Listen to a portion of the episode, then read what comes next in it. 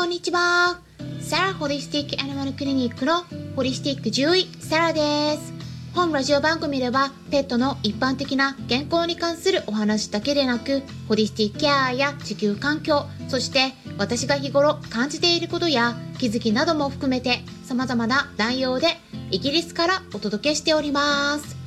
さて、皆さん、いかがお過ごしでしょうか？私はですね、新しく YouTube 動画を撮影していました。やっと時間ができたんですね。編集に時間がまたね、さらにかかってしまうんですけれども、もっとポンポンと 出していければと考えていますので、皆さんぜひ楽しみにしておいてください。さてですね、今回はサプリの選び方についてお話ししたいと思います。こういうサプリは危ないんだよっていう代表的なものですね。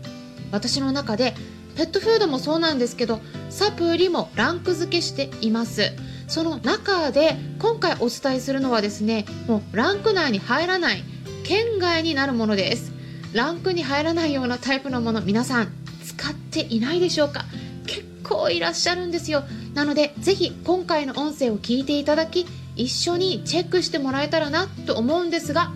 最初に重要なお知らせがあります。今月いっぱいでヒマラヤからの音声配信が終了となります。そのためですね今ヒマラヤから聞いてくださっている方は来月以降は他の媒体の方から聞いていただくようにお願いします。切り替え先としてはスタンド FM がおすすめです。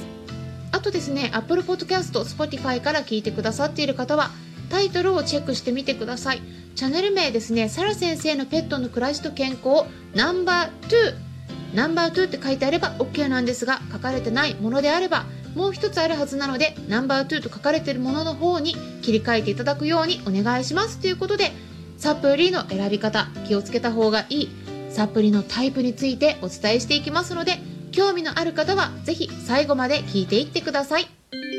今日はサプリの選び方。結構皆さんね知らないことお伝えしていきますのでね。だいたいねあのペットフードの選び方とまあ似てるんですね。ペットフードもですねパッケージとか見てねあんまり原材料とか成分の保証分析値とかそこまでね見ないで買われてる方が多いんですけれどもね、まあ、もちろんね私の方でも皆さんにどういう風にしたらペットフードをきちんと選んでいけるのかっていうのは YouTube の方でもね解説したりとかそれぞれこのクラブハウスとかでも皆さんにお伝えしているのでよく分かってる方はねもうしっかりパッケージを見てから選ぶっていう習慣が身についてはいると思うんですけれどもサプリについてはどうでしょうか？ペットフードはね結構気にされててもサプリがね いまいちなことが結構あります。でこれがやっぱりですねなかなかこれ読んでもよくわからない。なんか違いがよくわからないっていうところもあるんだと思うんですね。なのでその辺ですね今回さらっと簡単にね概要だけお伝えしていきます。サプリでね怖いのはやっぱりその重金属が含まれてたりとかまあ、本当は必要ないような体にとって影響のあるような添加物強いものが入ってたりするんだけれどもそういった具体的な中身っていうのはきちんと検査しないとねあの実際にはわからないことが多いですよね。なんだけれどもその検査してるかどうかっていうところも会社さんによってはね、えー、きちんとそういうペットフードでもそうですけれども残留農薬とかねそういったものが検出されないかとか重金属が検出されないかって良心的な会社さんはしっかりチェックしてそれを、まあ、公開してくださってるんだけれどもやっぱりねお金もかかりますしあとは検査会社がねあのそれをきちんとやってない場合も多いんですね。どちらかっていうとそちらの方が多いんですね。で私の方はですね、えー、まあ全部のサプリをチェックされてるわけではないんだけれどもそういった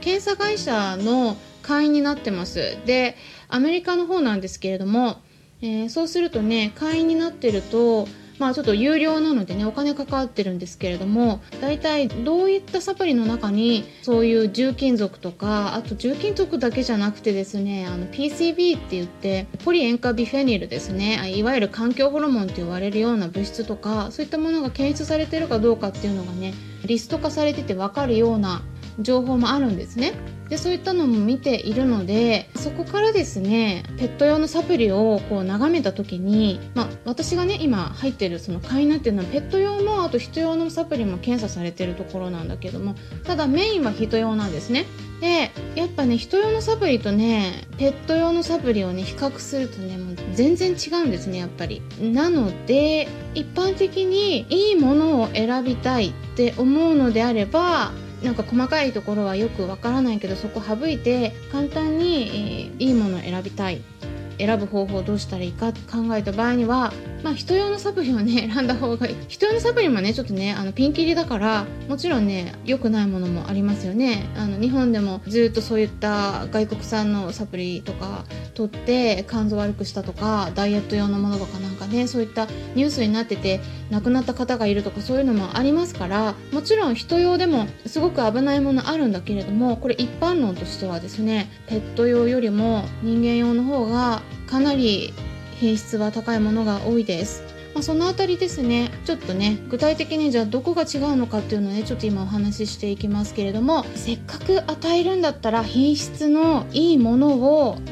与えた方がいいですよね。サプリの品質ねそしたらねじゃあどうやって見極めたらいいのか。うん、皆さんねすごくねそれはすごい気になってると思うんですね。いいサプリの条件ってどういうものなのかっていうことですね。これはですね基本はペットフードと同じなんですね。2つあります。ペットフードのきちんと選ぶための方法っていうのを私は YouTube の動画で解説したものがありますけれども一番最初にペットフードの選び方っていうタイトルで出してる動画があるのでまだね見てない方は是非チェックしていただくといいんですけれども2つありましたよ。動画をご覧いただいた方この2つのポイントパッて頭に浮かびますか？はい。1つ目はパッケージに記載されている原材料です。そしてペットフードの場合はですね2つ目成分の保証分析値です。この2つです。ペットの飼い主さんほとんどの方原材料は見るんですけど成分の保証分析値は見てない方が多いんですね。この成分の保証分析値が何かっていうとケージ見るとタンパク質何パーセント脂肪何パーセントとかって書いてあるはずなんです。そのなんか表みたいに書いてあります。それと組み合わせてみるんですね。これがペットフードの選び方。2つの重要なポイントです。ちょっと忘れちゃったっていう方は是非ですね動画もう一回ちょっとチェックしてみてください。YouTube の方ですね。でこれはサプリも基本同じなんです。この2つ。原材料とサプリの場合はですねペットフードのドライフードみたいな感じに成分の保証分析値っていうのは書いてないんですね。そういうどれどれが何パーセントってまあ書いてあるものもあるんだけれどもそれはねあんまり必須ではないです。じゃなくて成分の量です。量がどのくらい入ってるのか。あの主成分ですね特に。これがですね原材料はね大体ある程度のことが書いてあることが多いんですけど主成分の量がですね書かれてないことがすごく多いです。特に日本のペット用サプリメントです。